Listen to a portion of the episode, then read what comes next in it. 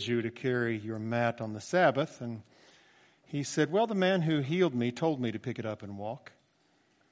So they asked him who it was, and the man didn't know. But later, when he found out that it was Jesus, he went and told them that it was Jesus. I hope, uh, I hope that he didn't do it in a mean, snitchy kind of way. Hope that he was just obeying his authorities. So he let them know that it was Jesus. And when they criticized him further, Jesus said, My Father is always working up to this very day, and I too am working. There are times when Jesus defended what he did on the Sabbath uh, by appealing to mercy. It was right for me to have mercy upon this person because, after all, he is a son of Abraham. He's a child of Abraham. And if you had a sheep or an oxen that fell, an ox that fell into the ditch on the Sabbath, you'd pull him out. So it's right to do works of mercy on the Sabbath. That's the way Jesus often defended his, uh, himself against the accusations brought against him by those who felt like he was breaking the Sabbath. That is not, however, the tack or the approach that Jesus takes here. Instead, Jesus says, I am doing the works that my Father has told me to do. I'm doing them in the way that He does them. I'm doing them at the time that He prescribes that I should do them. We all know that God must work on the Sabbath day, or the world would cease to, cease to exist. And so, like God, I also am working on the Sabbath day. And uh, this incensed his antagonists to a new height of antagonism. So they had been aggravated with him for breaking the Sabbath day, but now they had new and fresh reasons to be aggravated with him because he was even calling God his own Father and making himself equal with God. And so last week we saw from John chapter 5 how that Jesus uh, strengthens their suspicion.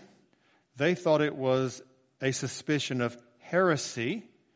You're making yourself equal with God.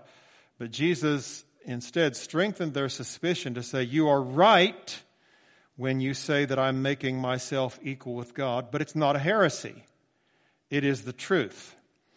And you are amazed that I have healed a man on the Sabbath, you're going to see much greater things than this. You're going to see that I'm going to heal people who have completely stopped working physically.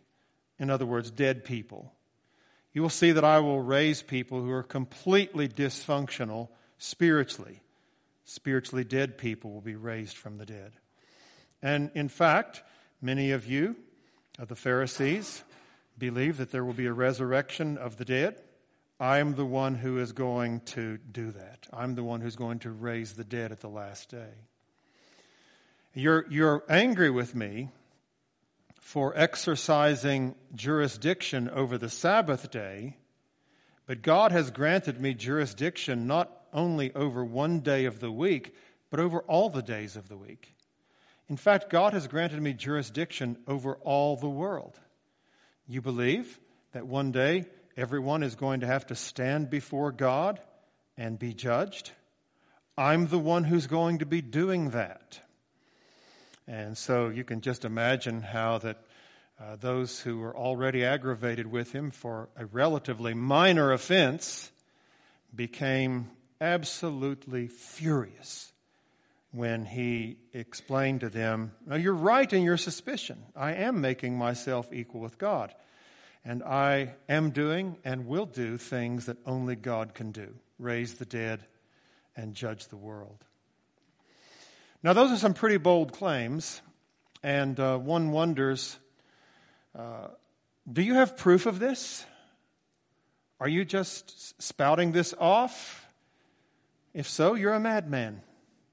What evidence do you have for these audacious claims that you are making about yourself? And in the text for today, we will see uh, that he brings forward a very significant witness that will attest to the things and has attested and will continue to attest to the truthfulness of these assertions, these very audacious assertions that Jesus is making about himself. And um, this witness is God. And God will, will testify and is testifying during the life of Jesus by the works that he has enabled Jesus to perform. He attested to the truthfulness of Jesus' claims by speaking from heaven and saying, This is my beloved Son. And he even appeared in the form of a dove. Then God the Father also attests to the trustworthiness of Jesus' claims through the Scriptures. And so Jesus calls forth God the Father as the primary witness to say, these claims that Jesus is making, they are true. They are right. They reflect who he is and what I have assigned him to do. And so there are two possible uh, titles for this sermon, and one has to do with uh, distrust, that there is absolutely no just reason for not trusting in Jesus. And, uh, but the other title takes a more positive approach and says, Here is incontrovertible evidence that Jesus is who he claimed to be, and that he is worthy of our trust, he's worthy of our worship.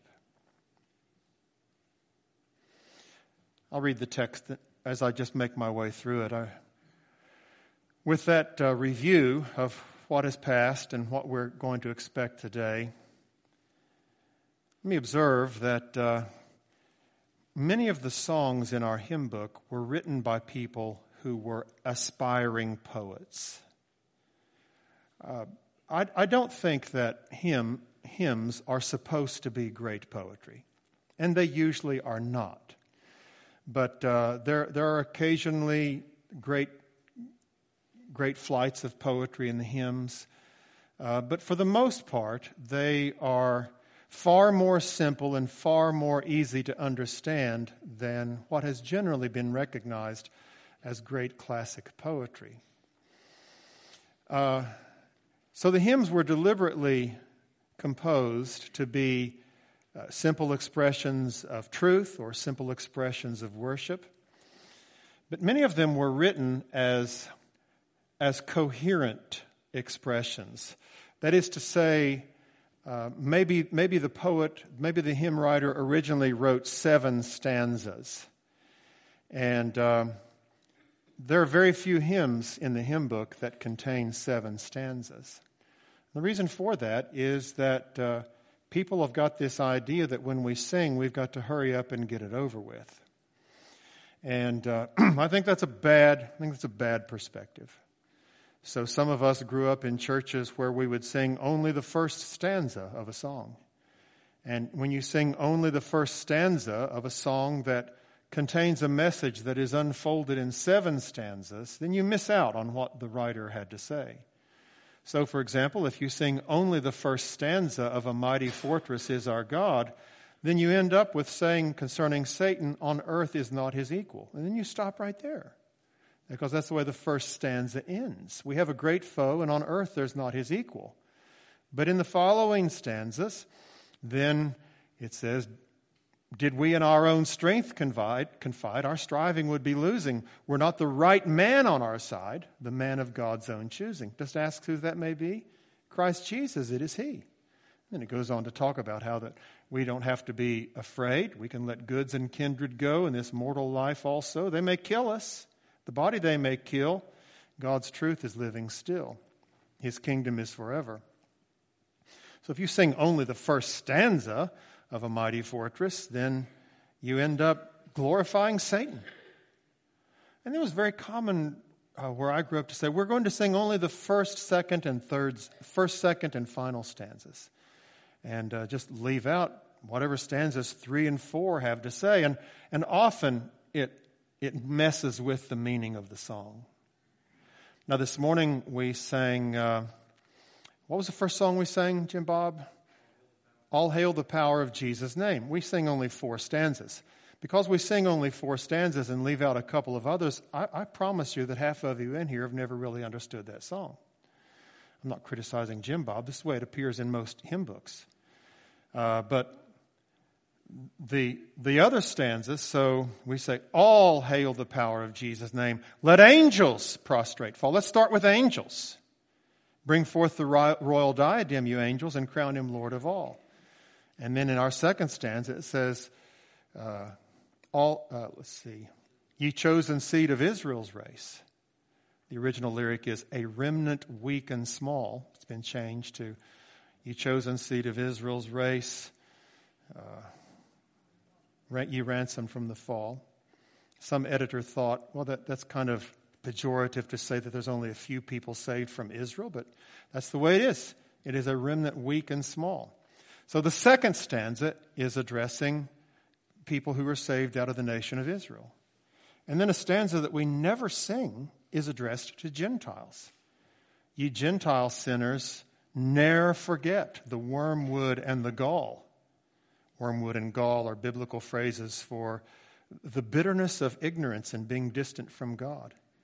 Come throw your trophies at his feet and crown him Lord of all. And then another stanza that we never sing is Crown him, ye martyrs of our God who, at his, who from his altar call, extol the stem of Jesse's rod, and crown him Lord of all. So, angels, Israeli people, Gentile people, martyrs of our God, and then let every nation, every tongue on this terrestrial ball, to him all majesty ascribe and crown him Lord of all. Every nation, every tribe. And then finally it ends up with saying, Oh, that with yonder sacred throng we at his feet may fall. So you see how it unfolds. It's like this group, this group, this group, this group. Oh, let us join that group and praise the Lord. I could go through uh, Crown Him with Many Crowns in the same way. But all of this is an, an, an extraordinarily unnecessary long introduction to a song that I do want to introduce to you. America the Beautiful. So, uh, this is not a hymn that we sing at church, and I'm glad because when we gather together, it's not to celebrate the United States of America, it's to celebrate the kingdom of God. But serves as a good illustration for what I want to lead into. America the Beautiful. If you don't know anything but the first verse, you probably don't know how the song unfolds. But the way the song unfolds is the songwriter says, America is a beautiful place, and here are some of the things that make it a beautiful place. And, and the songwriter starts off with describing the physical beauty of America. Oh, beautiful, for spacious skies, for amber waves of grain, for purple mountain majesty above thy fruited plain.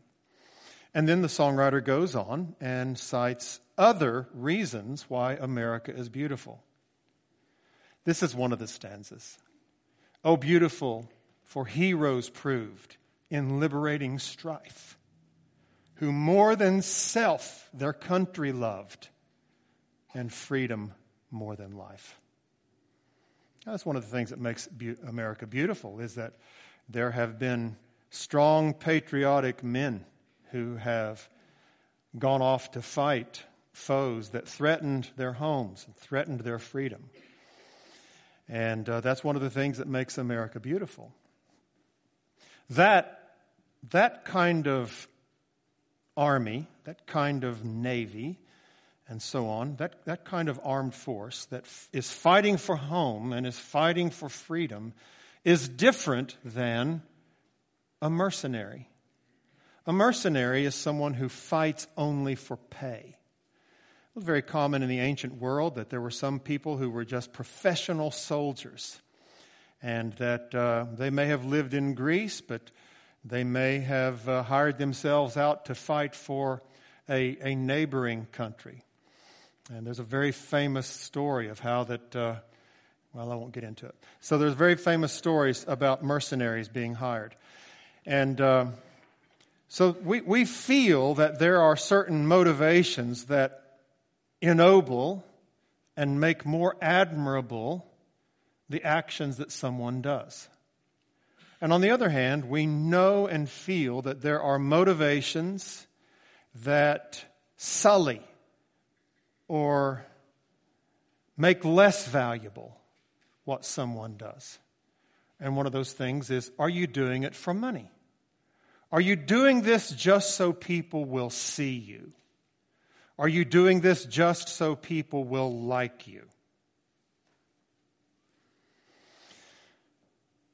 Well, let's get started on this text, and I'll continue to develop that, uh, that introduction as we go. so, in John chapter 5, in verse 30, Jesus says, I can do nothing on my own. As I hear, I judge, and my judgment is just because I seek not my own will, but the will of him who sent me. Now, Jesus is continuing his assertion that God the Father has entrusted him with works that verify that he, Jesus, is God's Son and is equal with God. But one thing that he says here that ought to carry weight with us is that Jesus is doing what he is doing not for the sake of personal gain. That would be mercenary in its nature. Jesus is saying, I'm doing what God wants me to do because I'm not seeking my own will, but the will of Him who sent me. Now, this is kind of a delicate matter. Uh, not, not delicate in that it's immodest or something like that, but just it requires some nuance. So there is a, there is a certain way and a certain extent to which it is appropriate to seek the approval of good men. That is just a fundamental principle that God has built into essential human nature. We want to have the approval of others. And we parents do well to take advantage of that and use it for the cultivation of character in our children. This past week, uh, when we were visiting with uh, uh, our, our, children in North Carolina, uh, we took a hike one day, and I had my little, almost two year old granddaughter on my shoulders, and we were walking around a lake, and she wanted to throw things in the lake. And so we were gathering acorns and hickory nuts and so on, so that she, I would walk to the edge of the lake and she could throw them in. And when she successfully got one in the water, then she would clap her hands. Now, in clapping her hands, I don't think that that was entirely self congratulation and rejoicing. I think that she had also learned when I do something, other people clap their hands. And so we all, we all cooperated with that. And uh, when she successfully threw something in the water, then we all clapped our hands. And, um, and I, I don't think that that is a, I don't think that is necessarily a bad thing. I think it's a good thing that God has built into children that they want the approval of their parents. And it's not just when they're being carried around on their shoulders. Throughout life, we want to have the, the approval and blessing of our parents. It's a good thing. It's a good thing to want the approval of good men. It's one of the things that uh, it's one of the things that ought to make church discipline so painful, is that a congregation of God's people says, We are no longer approving of you. In fact, we're expressing our disapproval of you. And that, that should hurt. A real Christian would say, Oh, I want the people of God to approve me. I want, the, I want to have fellowship with the people of God. Now, right here is a good time for us just to uh, represent this, for me to represent this as a, a departure of two, two roads on one road is I am seeking God's approval and the approval of people who are with God, and the other road is I am seeking the approval of people who are not with God. And once you start going down the road of I am seeking the approval of people who are not with God, you're in a very dangerous position. I want people who do not know God to admire me. Many of us uh, made professions of faith when we were young children. We saw, at a young age, we saw this would please my parents. Uh, I think it is true. I want to. I want to live my life this way, and uh, and so many of us made professions of faith and were baptized when we were six, seven, eight years old. And then as we got older, usually about 12 or 13, we were confronted with new temptations. And we were confronted with the possibility of new friendships in new situations. And uh, those situations appealed to us, but we knew that in order to fit in with that group and to get the approval of that group, we could not keep on with our simple Christian ways.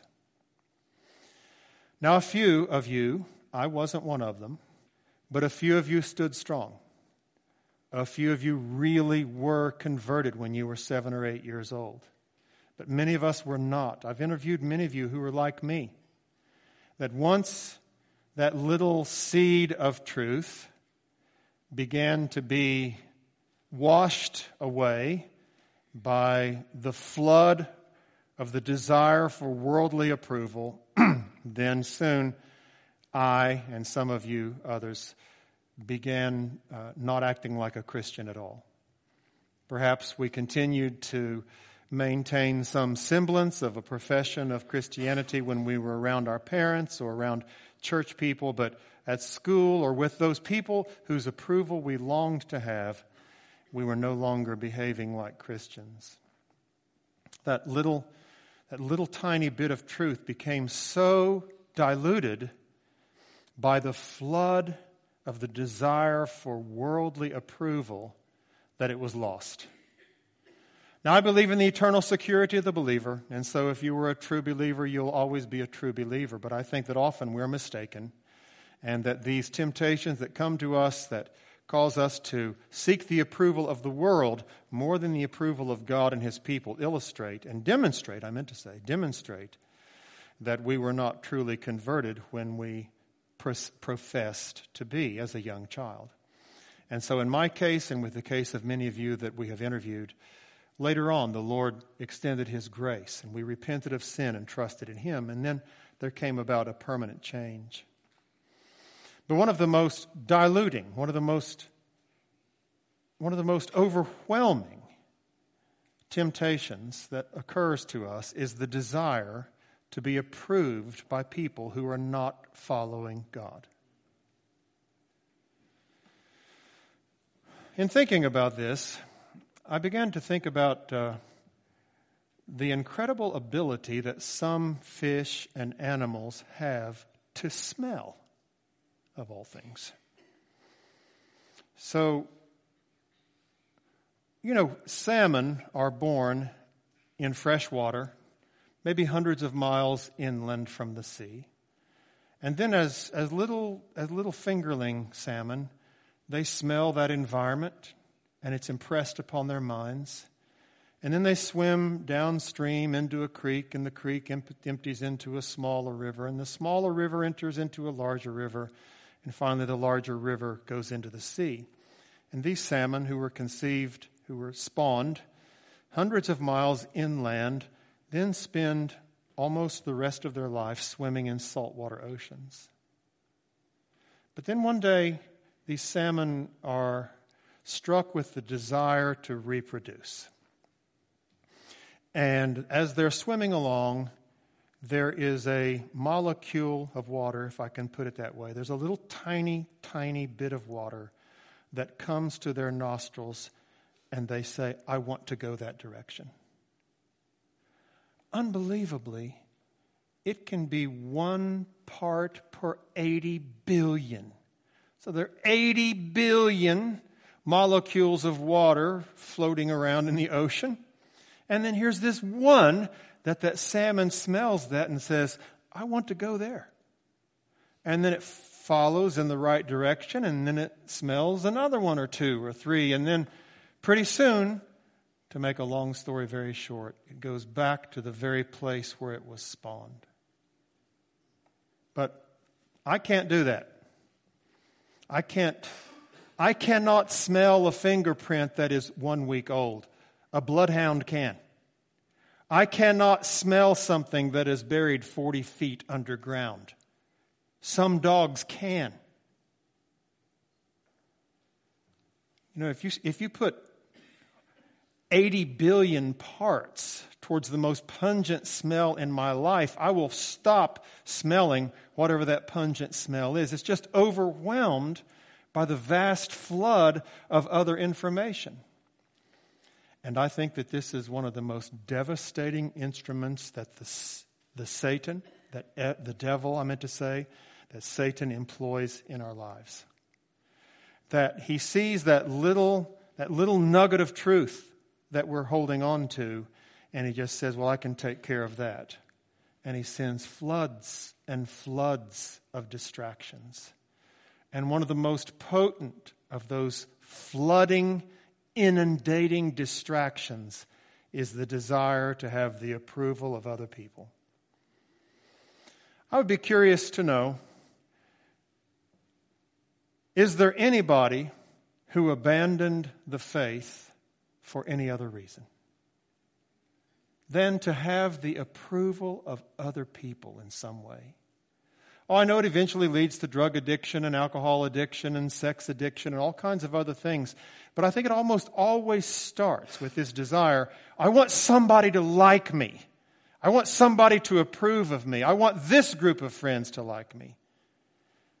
And so I'm going to compromise my Christian beliefs. And then a flood of distraction comes in. And I don't think that there has ever been an age in which the possibility of distraction has been stronger or more omnipresent than it is now. It is possible for you to have some kind of information or some kind of music pumped into your head 24 hours a day. And then you have a five minute devotional in the morning. And then you listen to people who are not wanting to please God all day long, whether it's podcasts, whether it's movies that you're watching, music that you're listening to.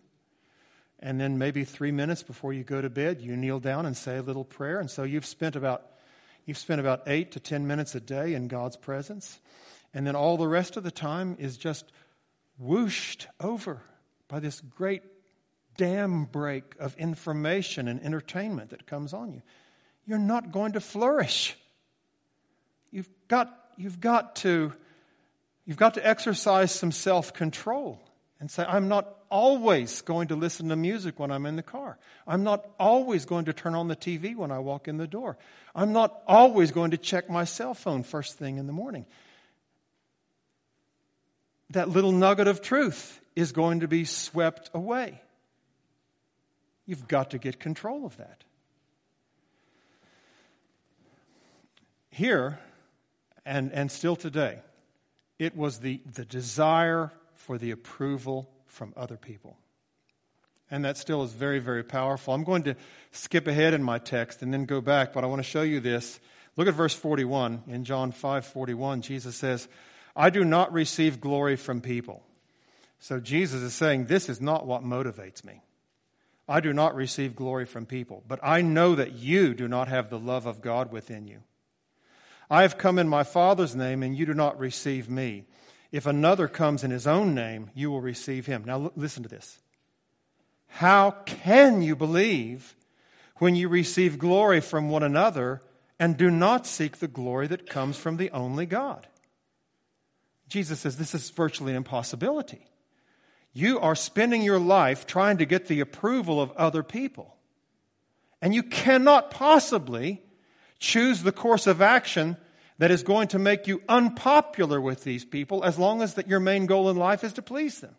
How can you believe if you accept praise from one another yet make no effort to obtain the praise that comes from the only God?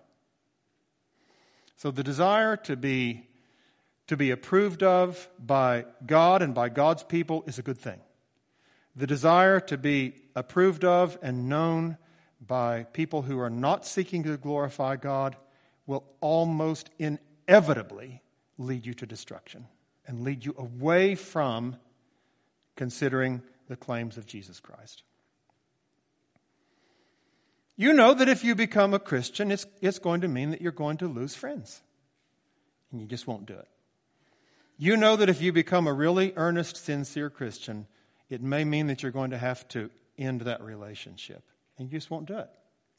You love approval from men more than you love approval from God. But Jesus was not that way.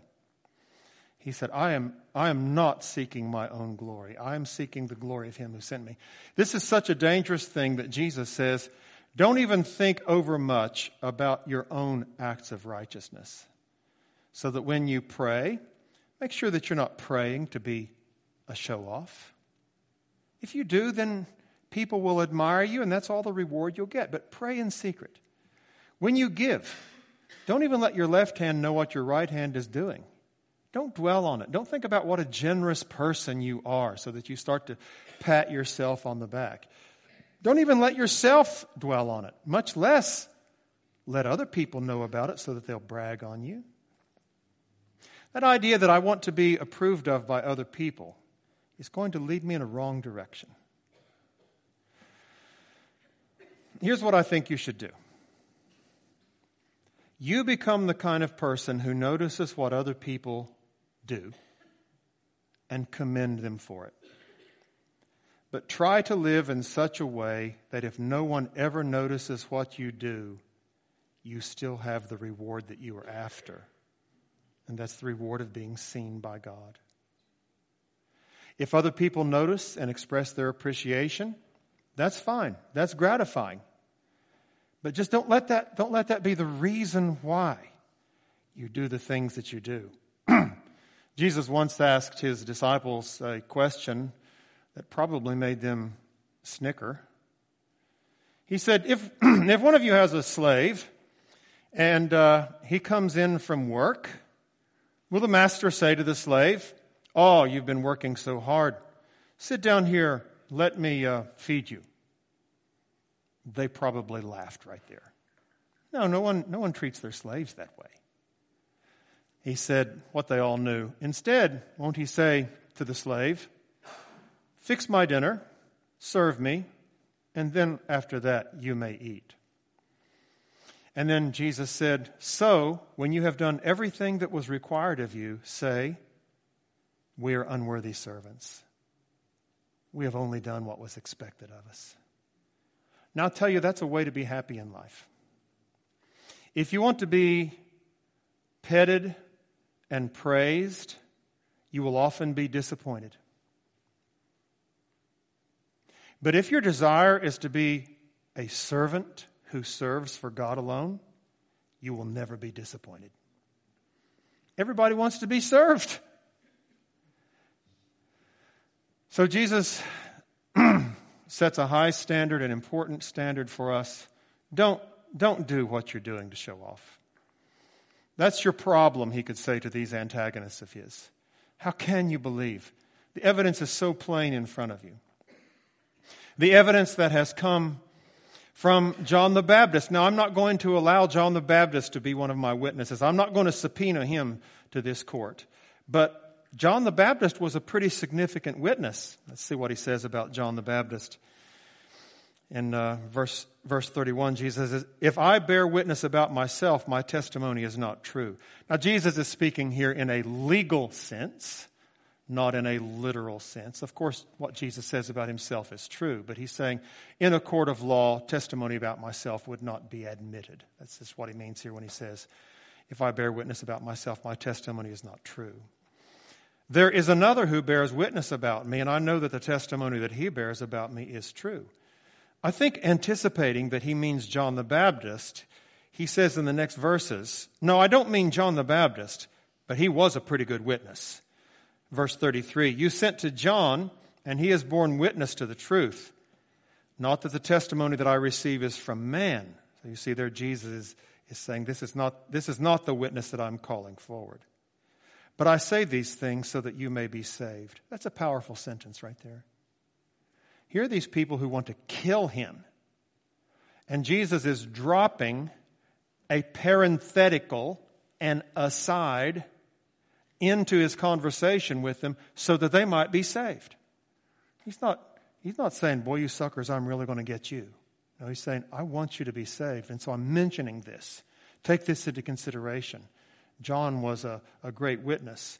Verse 35 He was a burning and shining lamp. Very important, you young preachers, that you have both heat and light. John had them both. He was a burning and shining lamp, and you were willing to rejoice for a while in his light. Oh, how much is contained in that indictment against them. You were willing to rejoice. You saw the beauty and the joy of it for a little while. Just for a little while.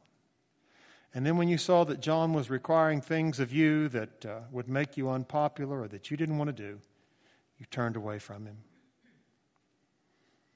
But you rejoiced for a little while. But that's not the witness that I'm talking about. Verse 36. But the testimony that I have is greater than that of John. And then it's going to be the Father, but here are three ways that the Father attests to who Jesus is.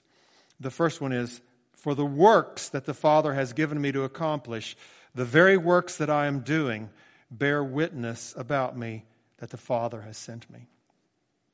So, this is why I read Hebrews chapter 2, verses 1 through 4 as one of our scripture readings. There it says that God Himself attested to the Godship of Jesus Christ by signs, wonders, various miracles, and gifts of the Holy Spirit distributed according to his will. The, the great miracles that Jesus was able to perform led Nicodemus, who at the time was a skeptic, to say, We know that you are a teacher who has come from God, for no one could perform the miraculous signs you are doing unless God were with him. And so, let the truthfulness of the miracles that Jesus did. Be a witness for you and a witness for me that Jesus is indeed equal with the Father. So, God the Father testifies by enabling Jesus to do great works. And then notice verse 37. And the Father who sent me has himself, that is, without mediation, the Father who sent me has himself borne witness about me. His voice you have never heard, his form you have never seen, and you do not have his word abiding in you, for you do not believe the one whom he has sent. Now, I promise you, if you try to figure that out, you're not going to get it. I think it's mistranslated. So I think that instead of statements, that they ought to be questions. You say, well, which is it in the Greek? In the Greek, they don't, in, in the original Greek, they don't have punctuation. So there's not periods, there's not question marks, there's not commas and semicolons and so on. And so you just have to figure out from the context whether it's a statement or whether it is a question. I didn't come, with this, come up with this on my own. I'm not a sufficient Greek scholar to do this. But uh, I read this in my favorite commentator, John Brown. and uh, so but this is, this is the gist of it. That what Jesus is saying here is he is making reference to his baptism. And at the baptism, God the Father speaks from heaven, This is my Son, in whom I'm well pleased. So they heard his voice. They also, apparently, were able to see heaven opened and the Spirit of God descending on him like a dove. And so this was the form by which God represented his attestation of, uh, of Jesus and uh, his, his character and his identity and his mission. And so, with that in mind, let's read, let's read this statement as questions. Verse 37 The Father himself and the Father who sent me has himself borne witness about me. Haven't you heard his voice? Haven't you seen his form? Don't you presume to have his word abiding in you? Yet you do not believe the one he has sent. So I think that what Jesus is saying here is you, there, there's the evidence of the miracles, but then there's also the evidence that God himself gave when he spoke from heaven. You've heard his voice. You have of course, God does not have a body, and so you can't, you can't see God with your physical eyes, but sometimes He represents Himself, and He did when Jesus was baptized. as a dove. You've seen his form. You've seen these things. You guys were there. And you're very proud about having the Word of God. You, think that it is inside of you, and to a degree it is. But you have missed the meaning of the Scriptures. You, your eyes are blind to these, these ways that God has revealed Himself. And that's obvious because you don't believe the one that He has sent. So you've had all these privileges, and yet you do not believe the one He has sent. He goes on, picking up on what he said about their having the word abiding in him. He says in verse 39 You search the scriptures because you think that in them you have eternal life, and it is they that bear witness about me. Now, it's possible that if you grew up like I did, reading and hearing the King James Version, that you remember this being phrased a different way. You remember it being said, Search the Scriptures for in them you have eternal life. These are the scriptures that testify about me, and yet you refuse to come to me. So here, the, the, the question is Is this a statement of fact, what grammarians call an indicative, or is this a command, what grammarians call an imperative?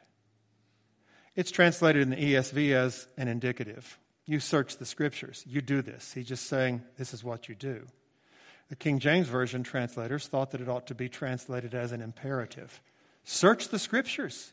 If you do, you'll find out that I'm taught there.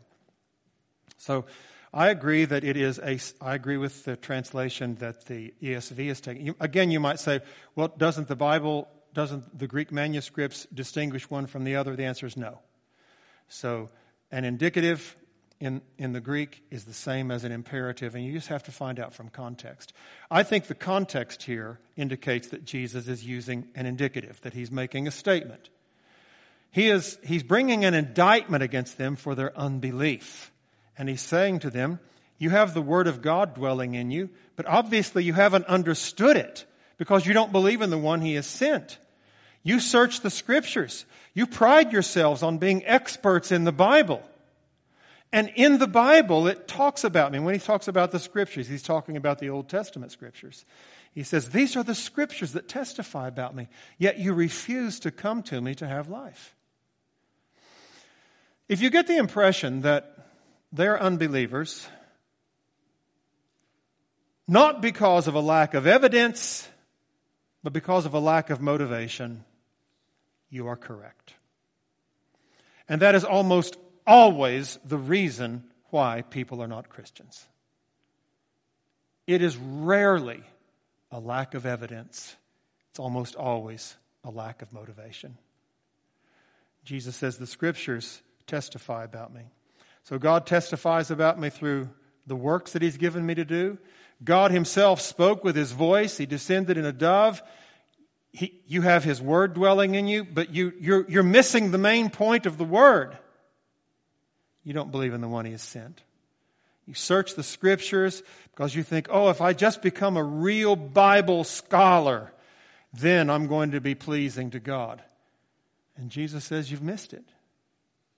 I want you to become Bible scholars, Bullitt Lick Baptist Church, but don't miss the message. I want you to be Bible readers. Elizabeth, can you bring up that quotation from, uh, from J.C. Ryle? Let this sink deep into your heart. Simple, regular reading of our Bibles is the grand secret of establishment in the faith. Ignorance of the Scriptures is the root of all evil. Simple, regular reading of our Bibles is the grand secret of establishment in the faith. How are you doing with that? Simple, regular reading of the scriptures. You know, if if I counsel with someone who is experiencing distress in their spiritual life or just in their life in general, and that person is a professing Christian, one of the first things that I'm going to ask is, what does your devotional life look like? And if it's if it's negligent, oh, you know, I, I pray every once in a while, I read the Bible sometimes. And right there is probably your problem.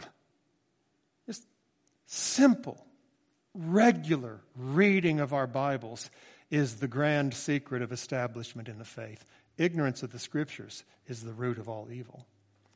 Now let that sink deep into your hearts. Obviously, these people, we can go back to the text now. Obviously, these people were searching the scriptures because they thought this is the way that this is the way that we get saved is by being experts in the Bible. But no, being an expert in the Bible is supposed to lead you to Christ and to receive Christ. I have already read uh, verses 41 through 44, emphasizing that the desire to please other people can uh, inundate and obliterate the desire to please God. He continues with, and he concludes this text by uh, pointing, pointing out that the scriptures testify about him. Verse 45 Do not think that I will accuse you to the Father. There is one who accuses you, Moses, on whom you have set your hope. In studying this passage of Scripture, I learned uh, for the first time that the Roman Catholic idea of getting the saints to pray for you was actually borrowed from the Jews who wanted to get Moses to pray for them. And so here, Jesus says, Your hopes are set on Moses. Moses is going to accuse you. Verse 46 For if you believed Moses, you would believe me, for he wrote of me. But if you do not believe his writings, how will you believe my words? Here, Jesus, Jesus says, confidence in the trustworthiness of the scripture is a, a foundation on which real faith is built. But you've got to understand that the scriptures are primarily about Jesus and are meant to lead us to have confidence that Jesus is who he said he was, the Son of God. Consequently, what Jesus says is truth without error.